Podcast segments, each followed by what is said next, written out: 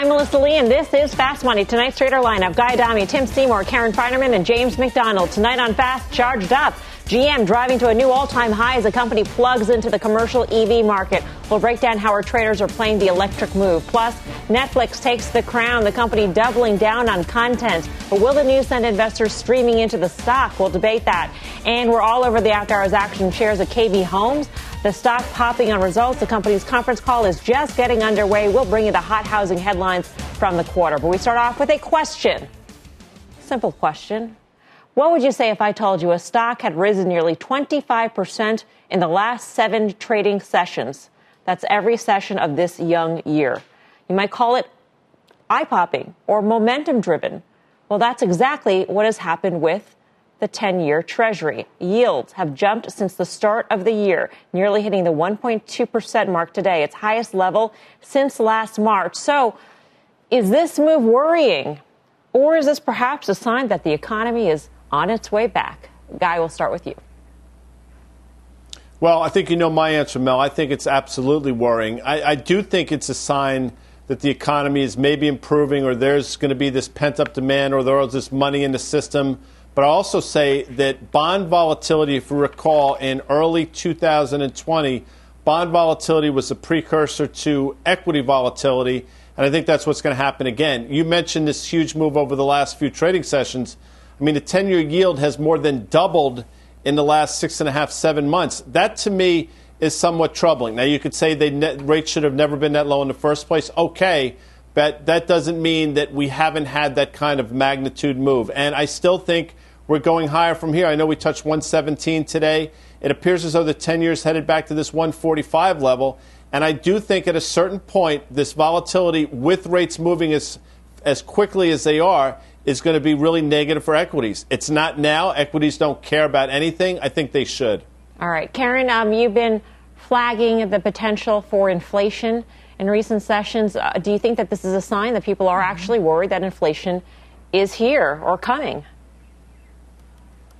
I think they should be worried. I mean, we see a lot of pockets of it, right? We see energy, we see food costs going up, we see, you know, um, a lot of, I guess, aside from commodities, um, housing prices have gone up. So I think they should be worried. Tomorrow, I think we get a lot of CPI data, so we'll start to get some sense of whether that's working its way through. I'm not sure. But I think we, I think for the moment it seems to have cooled. That 10-year auction actually went pretty well. So um, that inflation index that I followed just take, came off just a tiny, tiny bit. But I think overall, that macro theme of us seeing more inflation is going to happen. And I think some of the reasons are very good, which is the economy will recover. And we do have some supply demand constraints that will push prices higher.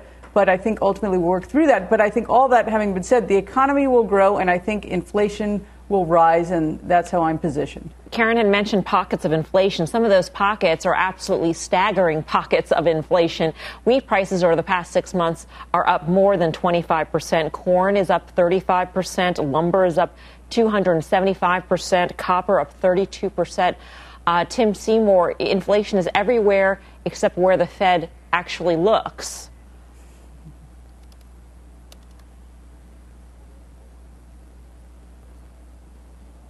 I think we're having some problems with Tim's mic. Um, I'm sure he's in a deep thought right now, but we'll try and fix that. Uh, and James McDonald, I'll go to you with that very question. We do have inflation everywhere. How do we how do we um, rectify that, or or you know trade the stock market knowing that there is inflation out there, but the Fed is not seeing it? Right. And so you pointed out some of the runners today. If you look at corn, if you look at palladium, if you look at gold, which will start to be on the rise now, you're seeing this inflow of capital into these ETFs, uh, into these commodities, and this flood of new stimulus. It's creating an inflationary effect, and it's having a temporary lift to stocks, um, but it may be falsely interpreted as an economic rebound. Markets should be concerned. If you look at the economic measures like the PMI, cyclicals to defensive, et cetera, the 10 year U.S. Treasury yield, it's about 1% too low and it needs to catch up. Bank of America estimates uh, the Democrats are going to inject two to four trillion dollars in a deficit spend. This creates uh, inevitable correction, in my opinion, with increasing rates. There's a higher equity risk premium, and so if we see a one percent increase in 10-year yields, That means we need to see PE ratios in the S&P come down 18%, 22.5% on the NDX. Uh, and the 10-year inflation break even at 225, it's the highest since 2018. And so I do think we need to be concerned here. There's a big difference, though, between a 1% rise in Treasury yields and the rise that we've seen so far, especially if we are to believe that there is a natural cap potentially on yields simply because everywhere else in the world yields nothing or negative. Our colleague Mike Santoli in the closing bell just minutes ago said a staggering stat that about yeah. 40% of the world's yield is here in the United States simply because everywhere else has got negative or 0% yields. So, so Tim, doesn't that sort of limit that upside to, to Treasury yields? I, I, think it does, and my, my mouth was flapping before with nothing coming out, which is nothing new for me. But but I, I, will say this reminds me of 2007 when, when we started. You know, you talked about food inflation. Um, and also, it's not a coincidence that emerging markets have broken out to 13 and a half year highs. I, if you told me that yields had plummeted 30 basis points off of the levels of four or five months ago, that would have been a lot more concerning to me. Remember, we have a deflation problem. I, I, I agree with everybody here, and, and, I'm as worried about Fed policy as the next person. But um, and I, I, there are pockets of inflation. But let's be clear. Uh, we are at 140, 150 on the 10 year going into COVID. Why are we so concerned as we come out of it, as we put more stimulus into the economy, and we obviously see vaccines and a bridge to the other side? And absolutely an expectation of pent up demand. I don't care where you are. Uh, if anything, I heard you know the Fed mentioning today that, that uh, while they don't feel the need to move too soon, there are certainly some factors that have kept inflation down. Um, and, and uh, look, I. I guess I'm going to throw myself in the camp that I am not worried about this. Um, and I think equity valuations also, while it's easy to point to that element, um, I think people will choose to put uh, whatever P they want on PE, mm-hmm. um, depending on liquidity factors, which I think are much more important. I said the Fed doesn't see this inflation. I, I say that glibly, obviously. The Fed obviously sees all of these numbers, all of these statistics. But in terms of the preferred measure, their preferred gauge of inflation, these factors aren't the primary drivers. Um, but Guy Adami, on the conference calls that, that we are about to to listen to in this earnings season. Will we start hearing that? I would imagine we would on the earnings call. Uh, the CFO of Domino's Pizza, for instance, said that, that he expects food inflation this year to be between two and a half and three percent. Um, I imagine that all of these inputs, uh, co- companies are seeing the rising prices of these inputs into their products. No question. I mean, we talked about lumber prices for seemingly years. I think I think copper prices. You can correct me. I think there are three-year highs uh, today. You know, all these things are going higher. And, and you you know you said it somewhat tongue in cheek about the Fed. I won't be as um, courteous to them. If they don't see it, they're, they're, they shouldn't be in the jobs. And if they do see it, they're just not paying attention to it and telling the rest of us. You know, it, it's easy not to have inflation when you choose not to measure things that are inflationary. And I know everybody knows that I'm a bit of a Fed uh, naysayer, and that's fine. I'll, I'll take that label. Uh, but there's inflation all around. And to Tim's point about deflation, he's right about that as well, because we probably live in the most progressive technology time in the history of mankind. And as we all know, technology is the most deflationary force mm-hmm. in human history. So you have those two things working against each other. But again, I'll say it one more time you have inflation in all the wrong places. And at a certain point, it's going to come back to haunt the equity market. Let's get more on all this. Bring in Steve Liesman, of course. Who else would we ask about this topic? Steve, good to see you. Um, we've been having a very, uh, I want to say deep, but probably not deep by your standards, discussion about inflation and the Fed. Uh, in terms of what the, what the Fed actually is concerned about on the inflation front, what would it be primarily? Because it doesn't seem that they're worried about soybean prices going up and corn prices going up and lumber prices and copper prices and, and gold prices. No, the Fed is concerned about an economy that's beset by uh, hundreds of thousands of cases a day of, uh, of COVID. It's worried about an economy that is at the moment perfor- performing below its potential and has been for you know about a year. If you uh, if you look at the way uh, the economy has been growing, the Fed is concerned about scarring to the economy from uh, 10 months of dealing with this virus. Um, the Fed is seeing, and, and, and I, I just really disagree, I don't disagree, it's just factual, uh, that the Fed looks at all of that inflation data. Uh, what I'm pretty sure the Fed sees when it looks at that is you've had some areas of strong demand because people are at home, and you've had good prices rise because of that. But Fortunately, the Fed practices two kinds of economics, both supply economics and demand economics. And you've had a huge surge in demand from certain aspects of goods because people are at home. But you've also had tremendous disruption to supply. The way I believe the Fed sees things uh, playing out is you will have some inflation. You have a massive stimulus coming through. You'll have a rise in prices, but I don't think the Fed will see that as sustained. I think it will believe that that's temporary because what's going to happen? What is the world that Tim Seymour, our international expert I've been listening to for years, what is the world that he sees? Why does he see a deflationary world? Because it remains, as far as I can tell, a world of massive supply, a world mm-hmm. where when there is a higher than a sustainable price, you have massive competition come in and push those prices down, assuming our borders, by the way, remain open. That's another story we can talk about another time. But basically, you'll have this, you have this demand surge right now. You have massive supply disruptions. Over time, those two will equal out and you'll probably be back to deflationary forces and the Fed's really number one problem, which is inflation that runs below its target. Right. Um, I know that there was a lot of Fed speak today, Steve, that, that you're all on top of. Um, Esther George stood out to me of Kansas City Fed, and I believe she said something to the effect of uh, inflation could bounce back much faster than expected once the economy reopens. It could be much hotter than people expect because of rises in, for instance, airplane tickets prices and hotel prices and, and things yeah. to that degree. Is right. that a right. widespread uh, belief amongst Fed the Fedsters? I think, I, I think so, but you kind of make my point. Uh, uh, Melissa, in a couple ways. First of all, the airplane one is a great example. Does anybody believe that the idle airplanes, in the face of higher airplane prices, are not going to be brought back into service uh, if there's the demand for that kind of airline travel? That's the first way. The second way is Esther George has been known as one of the hawks, but here's what she said when asked about her concern about inflation if inflation tips over 2%, I don't think you're going to find uh, the Federal Reserve reacting to that. Um, if inflation takes off in ways that are unanticipated, that of course will require some decisions to react to that. Uh, Melissa, I want to make just two very quick points uh, uh to, to my friends, the traders there. First, um, a 1% or 1.5% yield on the 10 year on the 10 year bond is perfectly normal.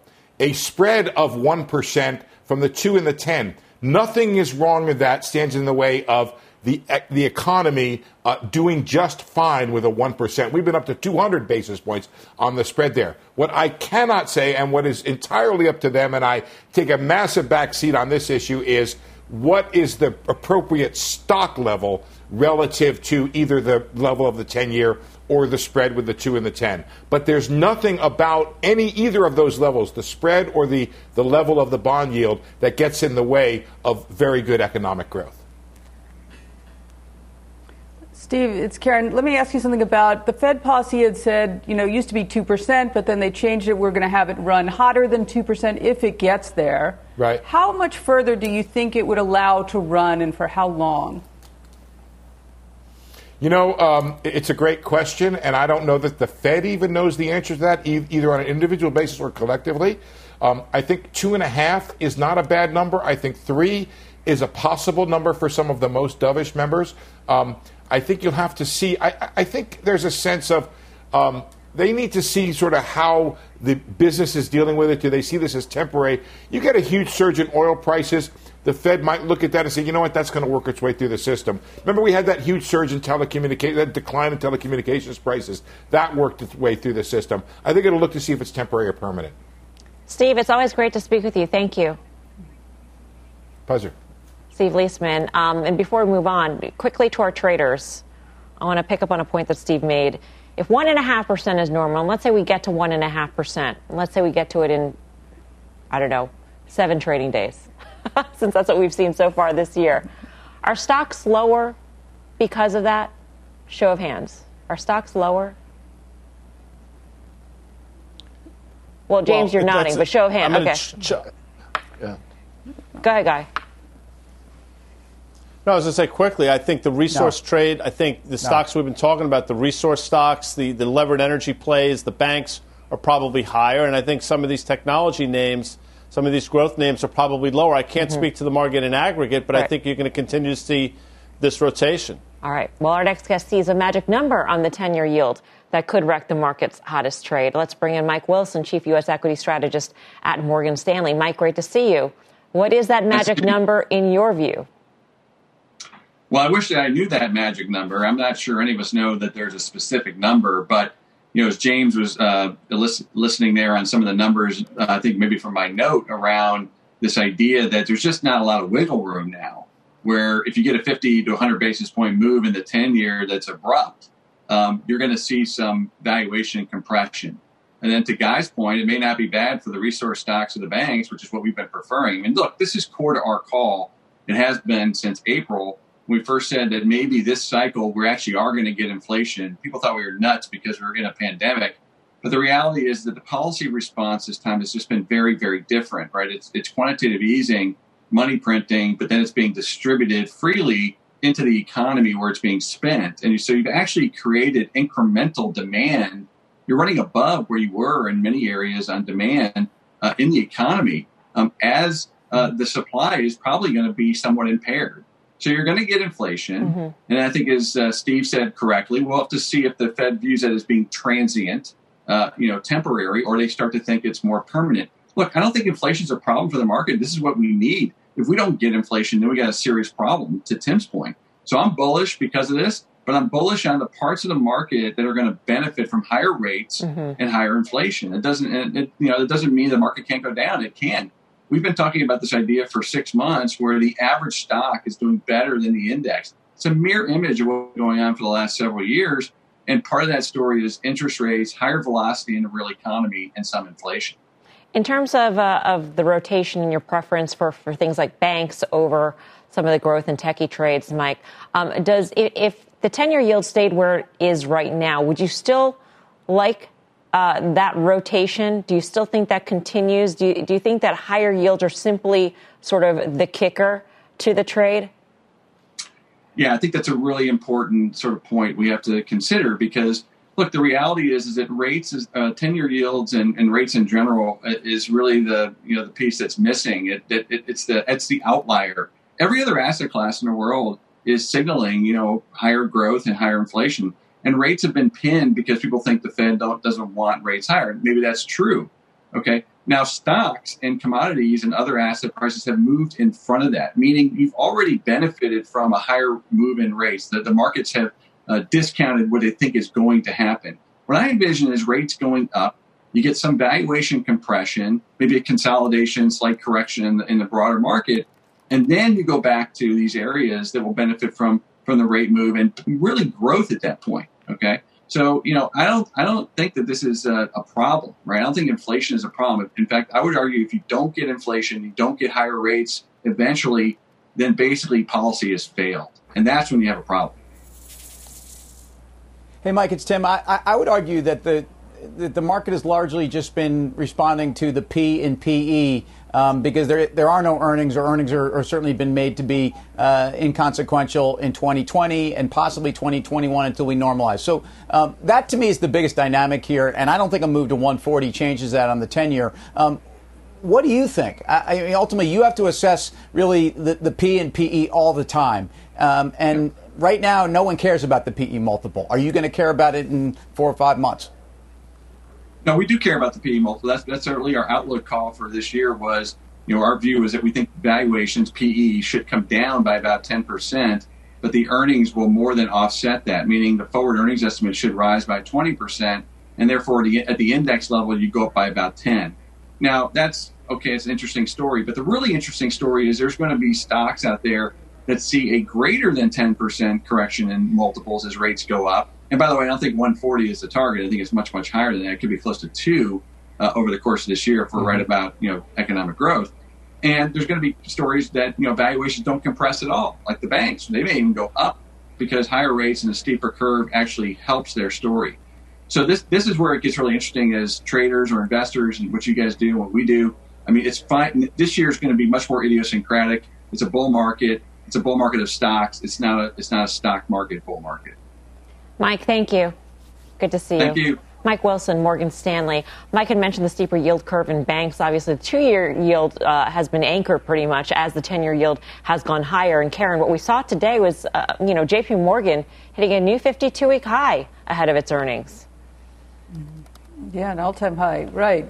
I mean, it should be up ahead of its earnings. I'm not sure how much is priced in already. We talked briefly yesterday about you know, people expect that net interest margin to expand, which I definitely do as well. But I think there'll even be a lag effect because going into the fourth quarter, the 10 year was only at 66 basis points. Obviously, it's much higher now. And remember also, JP Morgan and the other banks got in just boatloads of deposits that they weren't able to deploy quickly enough. So that's going to be additional net interest income, maybe not all in this quarter, but in next year, next year as well. Plus the rest of their businesses you know, the capital markets, underwriting, the SPAC business, asset management, all those are just going gangbusters. So I expect good earnings, but they're getting priced in. All right. Coming up, we've got an earnings alert on KB Home. That stock is hitting after hour session highs with the call now underway. It's up 3.6%. We'll break down all the headlines from KB's quarter when Fast Money returns.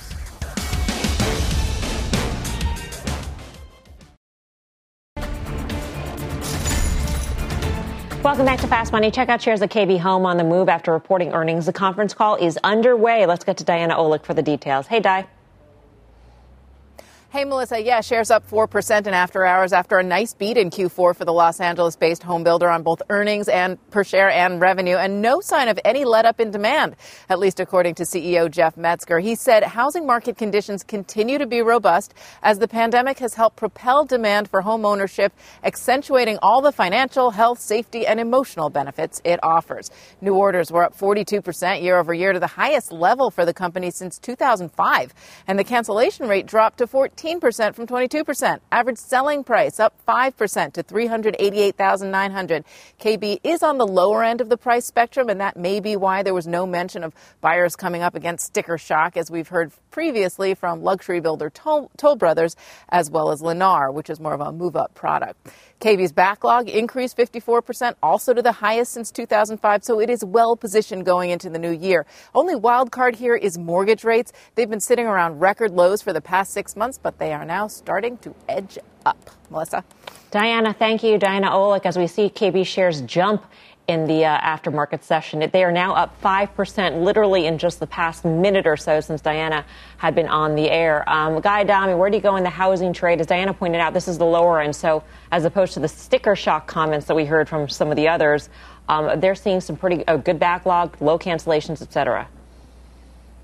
Yeah, it's interesting. So what she didn't, she mentioned everything, and the other thing I would mention, gross margins came in at 21%, which was better than the street was looking for. So she nailed it down a couple things in terms of uh, KBH and PHM, both pretty massive double tops going back from the prior all time high in February to the October levels. We've talked about that for a while. And if you think rates are going higher, you know, we just had a whole conversation about it. This quarter is obviously backward looking, and if rates do go higher, my sense is it's going to be a bit of a headwind here. If you want to play the space, I think it continues to be in the names we've talked about the Restoration Hardwares, the Williams Sonoma. But quickly, Toll Brothers might actually be the most interesting play out of all of them right here. James, where are you in the housing trade? I agree with Guy. I like uh, the same name. I think that um, looking forward, obviously, they made gains despite the rise in yields, which usually signals higher mortgage rates, and so we're all on agreement there. I think the expectation of stimulus previously boosted the housing market in March, and I think there's similar expectations now. So we can see a little bit more lift continue going forward. And you know, new housing builds up 20% year over year very bullish. Interesting comment uh, about the emotional security home ownership provides. That's kind of, I think, a really prescient observation as we look at to people, you know, shifting the way they've lived over the last year going forward.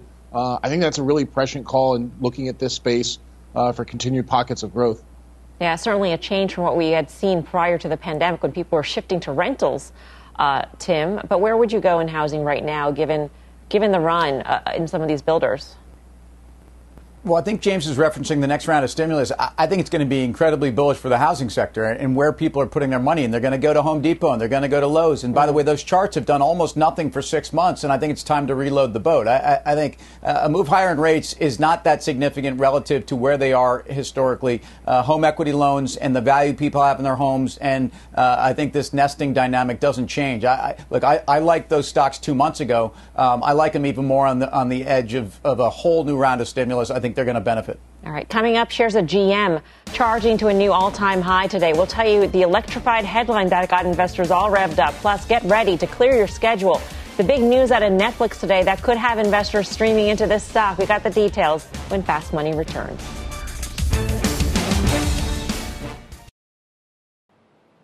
Welcome back to Fast Money. GM driving to a record high today. The company announcing a new electric van, as well as some sky high ambitions. Let's get to Phil LeBeau, who sat down with GM Chairman and CEO Mary Barra earlier, earlier today. Phil. Melissa, those ambitions for electric vehicles will be part of a new business, a new division at General Motors, also a new brand. That brand and that division are called BrightDrop. And this is the electric commercial vehicle that uh, they plan to roll out by the end of this year. In fact, they plan to ship the first ones with FedEx being the first customer.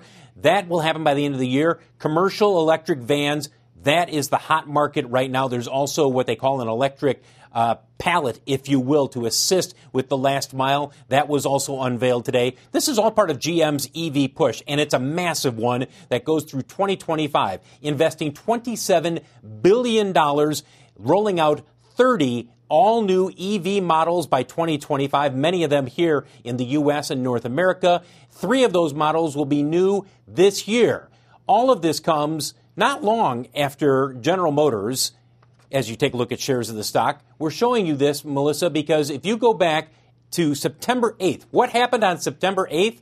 That's when GM struck a deal with Nikola. Remember that? And just a day or two later, it started to fall apart, and ultimately it became nothing more than GM being a supplier and Nikola being a customer. And a lot of people said, hey, that blew up in GM's face. Today we asked Mary Barra, look, do you regret that move? Or would you do it again with a startup? Here's what she had to say. We've done other um, uh, arrangements with startups, uh, so it doesn't make us hesitant at all. I mean, uh, of course, we wish that situation would have turned out differently, but one very important part is it validated our uh, hydrogen fuel cell technology, and we think that's going to be part of the solution getting to a zero emissions world as well. Mary Barra today talking with us about GM's EV plans, including, you know, I asked her point blank, what do you think about Apple? You expect them to be a car? And she said, I'm not going to comment on Apple in terms of what they may or may not do, but they're going to be a formidable competitor. Look, they're no dummies in Detroit. They understand what the landscape is. And that's why, as you take a look at this stock, guys, you, you have to admit that General Motors is starting to finally get some recognition for not only the investment in electric vehicles, but also the Ultium battery technology and the assets that they have with EVs. Mm-hmm. Not saying that they're going to take off like, uh, like Tesla, but for a long time, the feeling at General Motors was we've got some assets here and we're not being appreciated. That is starting to change just a little bit, Melissa. Part of BrightDrop, Phil, is also offering software and services for fleet management and logistics. Yes. So that's recurring revenue. Is that new to, to the business model of, of any of GM's businesses? No, GM has had recurring uh, uh, revenue in a number of their businesses. Look at OnStar is a good example of that. They're now starting to, to do things with uh, their data that they're providing to the vehicles. You'll see this from all the automakers. Mm-hmm. I mean, they realize the value of those uh, of that recurring revenue, and that's what they're all they're all driving there. And the electric vehicle, whether it's for you and I or in a commercial fleet, that's where you get that. Yeah, this sounds like competition for Rivian, which is not yet public. Um, should be interesting. Phil, thank you. You bet. Phil LeBeau. And by the way, you can check, check out Phil's uh, entire interview with GM CEO Mary Barra on our website, cnbc.com slash pro. Let's trade this because we've been talking about a re-rating of GM for months now, Tim Seymour. Do you get off the train at this point? Yeah. Yeah, I, you, you, you, you put your foot on the gas pedal and you rev it higher. I mean, look, uh, the commercial unit uh, at BrightDrop, the, the work with FedEx and EVs to make their uh, their their commercial lines more efficient. There, how about Honda? And then yes, 30 new vehicles. I mean, Phil nailed the whole uh, construct of today's headlines. Uh, so let's get into what it means for the stock. First of all, GM is, is arguably one of the most profitable auto companies out there. Um, they are making money, and they're also, you know, they're also the biggest EV seller in China uh, on their JV and with the Mini out there. So, but but but the multiple of this company uh, is is you know still reflected in, in I think a much maligned GM, and I think that's uh, yes, it, it's starting to happen. But but uh, think of what you could do. Uh, to the price of this stock, if you change this multiple just a little bit, and again, a company that's gone through some painful moments in, in taking out unprofitable businesses, but 27 billion uh, into uh, EV through 20 27 or excuse me 2025 it's it's an extraordinary commitment to what was already a commitment otherwise they wouldn't have these relationships this ultium technology et cetera so mm-hmm. I, I i get longer gm I feel like Karen has thought about what you do with GM if you if you give it a little bit of a higher multiple compared to some of the uh, EV peers. Right. I mean, the PE multiple here, as we look for value and you know PE multiples that are reasonable, you know, looking at a 10. Just imagine if GM were private and merged with a SPAC and came out with the numbers that they had and the market tried to absorb that. Imagine where this would be trading. Yep. So, you know, that whole legacy yep. business of selling, you know, 7.7 million cars around the world and doing that profitably and, you know, cutting back in areas that where they weren't profitable, all of that, that should get some credit. But, I mean, it's the only reason not to, to buy it here is the idea of, oh, it moved up so much already, um, which isn't a great idea because uh, the evolution is just really starting here. And finally, it seems to be getting, it's not like the, the multiple's gone nuts from 8 to mm-hmm. 10. It never should have been at 8 or 7 or 6 or 4 where it was at the bottom. I like thinking about it um, merging with a SPAC and what sort of multiple it would command in the marketplace, uh, Guy. Because on, on top of that, insane. right? On, on, top, unlike a lot of the other EV startups that have merged with SPACs, or even just companies that have existed that have merged with SPACs, GM has worldwide manufacturing capabilities, which not a lot of others can boast of. It's, it's interesting. Karen brings up an amazing point, and and and tr- and please listen. I'm not saying it's going there, but given what she just said, you're talking about a stock that would trade at a market multiple, given the six dollars they're going to earn, and it's a hundred and forty-four dollar stock. That's the math on the back of what Karen just said. But to back out of it and say, listen, the market multiple right now for the S&P 500, the forward multiple is about 24. If you were to give GM just half of that, it's a $72 stock. I don't think it's going to get that. But again, you know, Tim and I play this game. You give it a 9 or a 10, and you can do the math. The 10 multiple on forward earnings is a $60 stock. And again, I don't think that's unreasonable in this environment. And, mm-hmm. and Tim and Karen have been on this. I've been late to the game, but that's something we've been saying now for quite some time. All right, coming up, get ready to Netflix and chill. A lot more this year. The streaming giant doubling down on original content, the blockbuster numbers, and how to trade it straight ahead. Plus, energy on the move, and options traders see big games gains coming for one key name. We'll drill down on that trade when Fast Money returns.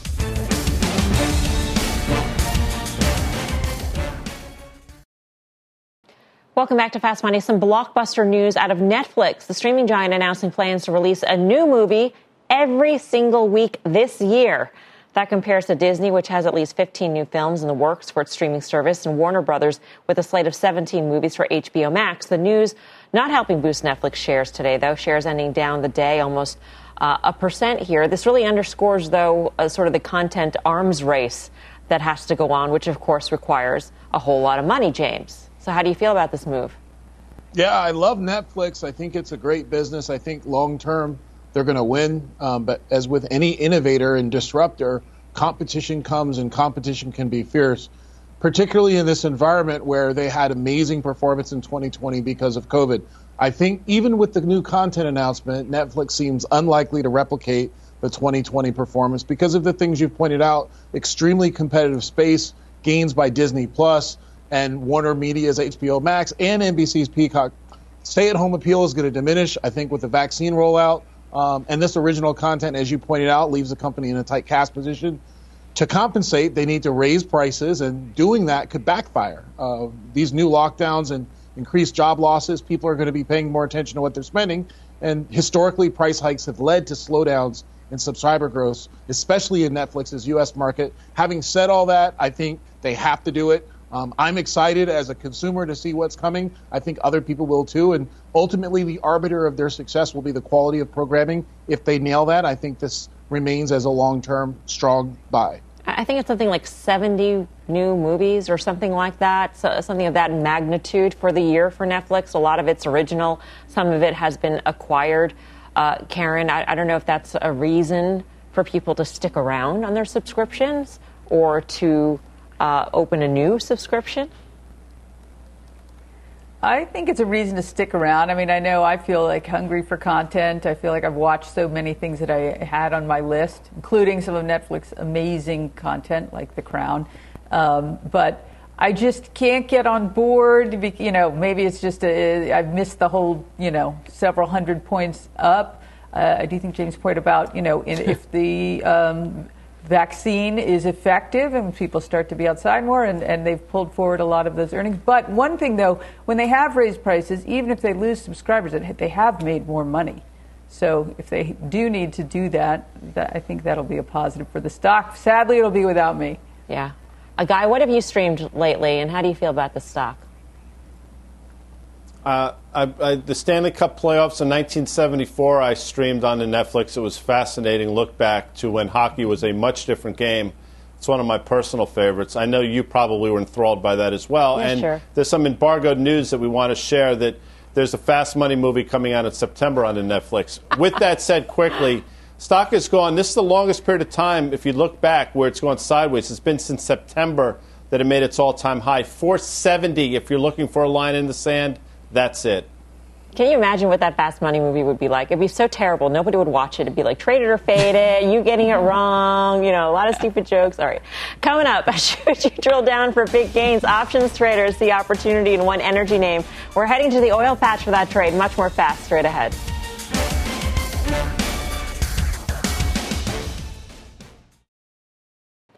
Welcome back to Fast Money. Take a look at the XRT rising 3% to an all time high today. The move led by double digit gains in a handful of stocks, including Stitch Fix, Overstock, Etsy, and Land's End. I mean, I don't know if this is just the expectation of more stimulus, Tim, that will power consumer spending even further. Um, but we're not necessarily in a seasonally strong period for retail.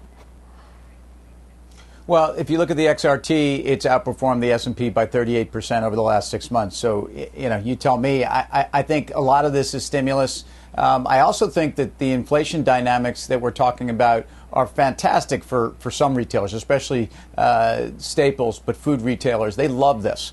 Uh, and so some of those names you just mentioned uh, tend to be more e-commerce plays, um, but I think that's part of the story here. So uh, the outperformance of the XRT, uh, I, I think will continue at least through we start to, to kind of see dissipation of the stimulus. Yeah. James, where would you go in retail?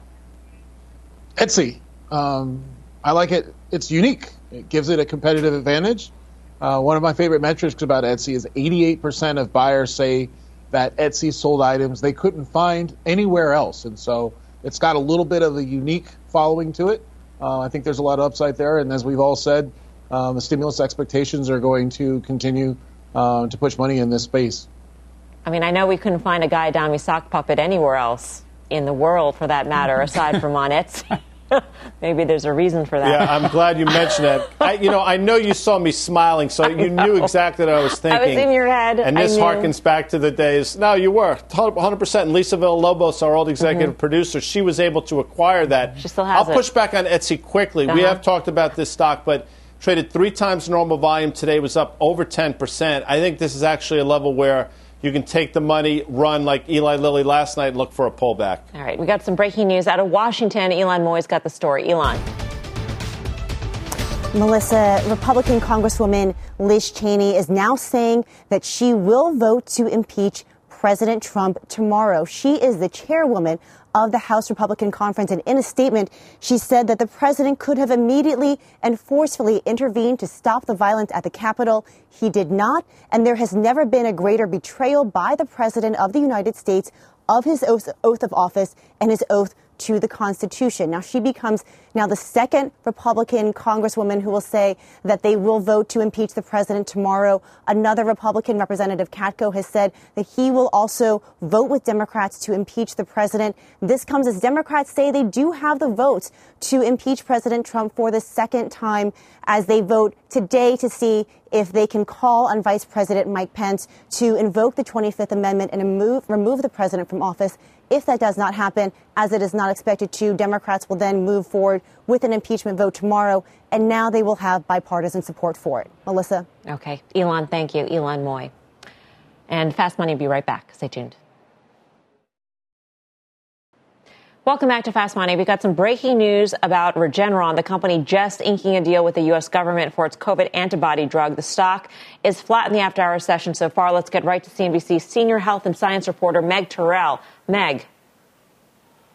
Hey, Melissa, this is a major deal. Up to $2.6 billion, the U.S. government paying Regeneron uh, for up to potentially 1.2 million doses of this COVID antibody drug. Uh, joining us to talk about this contract is Regeneron's CEO, Dr. Len Schleifer. Uh, Len, tell us about this major contract and really what it signals about the government's hope for using your drug uh, to help with the pandemic. Right. Thanks, Meg. Appreciate you getting us on at short notice. Uh, we think this is very important. At the end of the day, if you're going to fight this uh, uh, this terrible pandemic, you're going to have to use public health measures. You're going to have to use vaccines, but you're also going to have to use therapeutics. And we think one of the most promising approaches is to supply antibodies to people who really aren't making enough antibodies on their own. What we've learned already is that if you don't have antibodies, you're going to have a thousand times more virus in you than if you do make your own antibodies. And frankly, if you get admitted to a hospital and you haven't been making your own antibodies, you got six times the chance of dying than those who have. So giving people antibodies makes a lot of sense. And what we've already shown is if we give people antibodies, we can get rid of the virus much quicker. In the outpatient setting, we've been able to show that that actually it looks like you're going to prevent people from, from getting hospitalized. We're still studying the inpatients to see whether or not we can actually prevent them from dying when they're in the hospital. But we think this is a very big deal. It's a, a 1.25 uh, doses if we can get it all made in time um, by the end of June. Uh, and we think it has a chance to help a lot of people. That's a lot of doses, and we've been hearing it's been really tough for some patients to get these medicines. Are you hearing about any improvement uh, in that situation? It, it does seem like the federal government is trying to step in to help. Are more people able to get these medicines now? Yeah, it is a shame that it's been a somewhat of a difficult launch, uh, but that's true with the vaccines as well. We're operating in, in real time in a pandemic, not a lot of time to prepare, but things are improving. The government, for example, put out a, uh, a locator where you can go online. We hope that all the states will opt into that. Only about half have opted in so far. Some states are adopting what we consider best practices. Texas, for example, has opened up, I think, about 15 or 20 infusion centers in North Texas. Uh, the Mayo Clinic has figured out a way to find places in some of their satellite facilities where you can bring people in and get the infusion. I think that there's a lot of work being done and there's a lot of effort to try and make this easier. I get calls constantly, constantly. How can I get this? And we need to make it a little bit more user friendly mm-hmm. because we think this is part of the real fight here. So, Len, are there dosages of the mm-hmm. cocktail, the antibody cocktail, that are just sitting waiting um, to be transfused into sick patients as we hear the numbers climb? And and what, if you had to pinpoint what it was exactly, is it that patients aren't getting the prescriptions, doctors aren't writing the prescriptions, patients aren't following through and going to the trans, transfusion centers? I mean, what, what is the bottleneck for, for this treatment? Yeah, I mean, it, there is a, a, a, an issue at all parts of the funnel, if you will. At the top end, not enough doctors because it only has emergency use authorization. Many of the societies haven't said, well, we definitely have to use it. The, the NIH hasn't said you definitely should use it. The FDA has authorized it. The data look pretty compelling. Um, so there is a, some issue with doctors really getting their arm, arms around the data on the bottom side of the funnel, there are, there's, there's a bottleneck of getting people infused. You have to bring a, a, a, sick person with COVID to an infusion center. That takes some preparation, some PPE, and so forth. Uh, but I think this is all now being worked out. There are doctors, best practices doctors who've given thousands of doses already um, and can't get enough. And there are some places that don't even uh, uh, aren't even taking the cocktail. So it's really um, uh, uh quite varied across the country. But we're trying to get this more uh, homogeneous and more straightforward, so that if you you meet the criteria under the emergency use authorization, your doctor can get you to a place where it can give you this infusion. Because the sooner you get it, the better it is when you're giving these antibodies. Remember, antibodies matter. Mm. If you're not making your own antibodies, you have a really much higher chance of having a bad outcome All right, Len, unfortunately, we're bumping up against the end of the show. I had so many more questions for you, but one thing I will note is you and I have the same taste in books. I don't know if you could see this, but I got this uh, molecular biology of the cell right here, too, which you have behind you on the bookshelf. So yeah, some light I, reading. Len, thanks for joining us. thanks. All right, Mel, sending it back to you nerding out, Meg. Thank you, Meg Terrell, for bringing us uh, that inter- interview uh, about Regeneron. Guy Adami, let's get a quick trade off of this. The stock we see moving higher in the after hour session. Regeneron uh, has 20% earnings growth. Right now, given the price it's trading at, it's trading at 15 times next year's numbers, well off the highs we saw about six or seven months ago. I think despite this move, it goes higher just on valuation alone, Melissa. Yeah. Tim, where would you go in biotech? Do you think Regeneron um, is where to be for if you were to have a COVID play? Well, you know, we, we've often questioned the profitability, and you can just do some back of the envelope in terms of, of this order from the government. So, uh, you know, I, I think this, this news alone will continue to, to, to keep a, a bid under the stock that, as Guy pointed out, it pulled back a lot. But I, uh, we say all the time, I, I think the IBB is a great place for investors that want broader exposure to companies that are perennially in this mix. All right, Regeneron up 4% right now. Time for the final trade. Let's go around the horn. Tim, back over to you. Yeah, again, I, will just underscore, say loud and clear GM's multiple is going higher. Karen. Yeah, on the heels of that KB housing news, uh, Whirlpool. I like the valuation a lot. James. NextEra Energy 2020 reinforced NextEra's position as the undisputed leader in wind and solar technology. Guy, who would play you in a fast money movie? Hey, Mel. Hey, Mel, I don't know, Brad Pitt, maybe, I'm not sure. Did you okay. catch the final score of the Alabama game I know. quickly? You predicted it last night on Fast Money in final trades. Uh huh. Caterpillar into earnings the end of the month. All right. Thanks for watching Fast. Mad Money with Jim Cramer starts right now.